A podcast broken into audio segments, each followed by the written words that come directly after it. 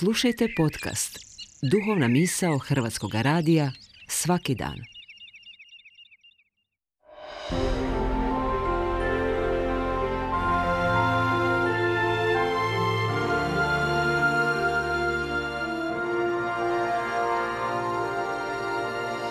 Duhovna misao. Urednica je Blaženka Jančić.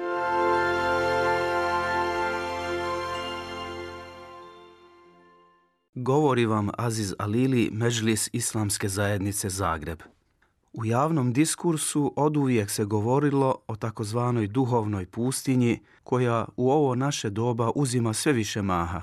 Pod ovim pojmom najčešće se misli na pustoš koju čovjek stvara otklanjajući uzvišenog Boga iz svoga okruženja. Ne silom kako se to činilo i čini, nego stavom ravnodušnosti prema Bogu i vjerskim temama – Čini se da religioznost nikada nije bila potrebnija nego danas, kada se znanstvene tekovine sve manje koriste za uljudan život, a sve više za iživljavanje, poroke i razvrat. Zašto je tako i tko je za marginalizaciju vjerskih tema najviše odgovoran? Mogu li samo intelektualci snositi odgovornost za ovakvo stanje ili odgovornost podjednako snosi svaki pojedinac? U svakom slučaju, valja propitivati kakvi nam učenjaci trebaju za vrijeme sve izraženije ideologije ravnodušnosti spram Boga i njegovih zakona na zemlji.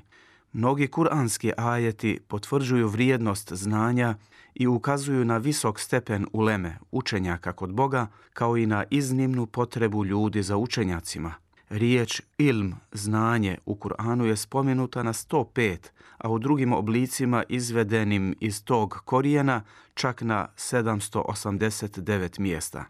Iskreni i istinski učenjaci najbolji su ljudi nakon Božih poslanika.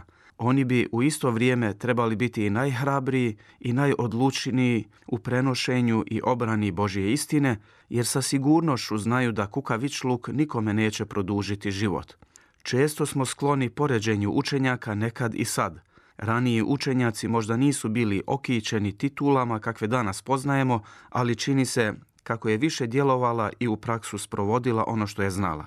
Bili su to ljudi koji su čitav svoj život posvetili strpljivom učenju i istraživanju, javnom prosvjetljivanju, upornom radu, ali i osamljeničkom promišljanju. Ako pogledamo biografije, vidjet ćemo raskoš njihova iluma, znanja s jedne strane, ali i živote po tamnicama i osuđenost na isključivu privatnost njihove intelektualne svakodnevice. Uočit ćemo kod njih svijest o dalekosežnosti vlastitih istupa te spremnost na žrtvu koje su izlagali sebe i svoje porodice, a sve zbog većih općih ciljeva po cijenu evidentne žrtve pa i stradanja, javno su govorili i pisali čak i zabranjeno. Na kraju bi pouke radi s vama podijelio sažetak najvrednijih stranica Bašeskijinog posljednjeg zapisa koji oživljava lik Mula Mustafe, pobožnog imama i derviša, ali i jednog od najboljih bosanskih ljetopisaca. Nakon više mjesečnog izbivanja zbog bolesti, on silazi u Sarajevsku čaršiju, dolazi u svoj dućan i počinje pisati. Evo me s Božjom pomoći opet u svom dućanu.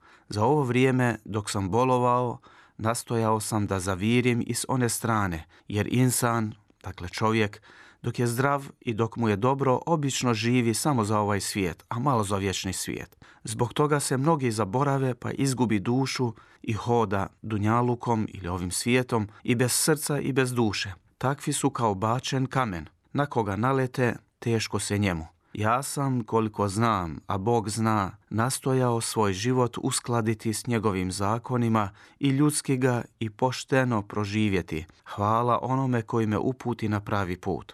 Ne kažem, ponekad sam pokleknuo pa i zabasao, ali insan sam čovjek. A milosnik je milostiv oprostit će.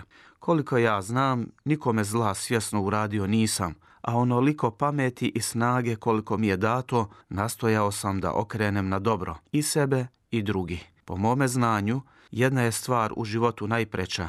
Ne čini zla da te zlo ne stigne. Ima i drugih stvari, ali ova je ponajglavnija. Na faka mi je, dakle opskrbga, Bogu hvala, bila onolika kolika je trebala da bude. Jer šta ga znaš? Da sam imao više, možda bi se osilio, a ljudska sila i zulum koji iz nje izbija najgora su stvar na svijetu. Ja sam se u svom životu mnogo takvih nagledao i eno ih mnogima se ni za trag ne zna, a ako ih neko ispomene, po zlu ih spomene. Teško njima, neka im se milosnik smiluje.